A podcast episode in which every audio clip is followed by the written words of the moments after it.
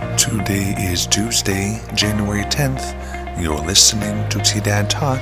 I'm your host, Benjamin Mandiel. The weather is expected to be mostly sunny today, with a high near 60. Tonight is expected to be partly cloudy, with a low around 32 degrees. Now, here's headlines for the day. Sharon Spigner, a Trinidad man who assaulted a child behind a tree in Kit Carson Park two years ago, has been sentenced to five years of sex offender probation and will head to the CDOC if he does not complete the program. The prosecution had sought four years in prison, while the defense sought probation. Spigner has been living in a Pueblo homeless shelter after bonding out of county jail.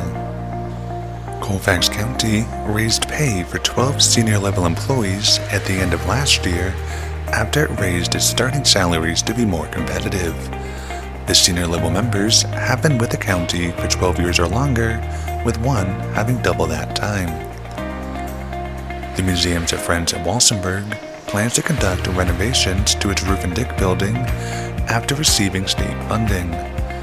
The museum is working with a Denver based architect to complete the project.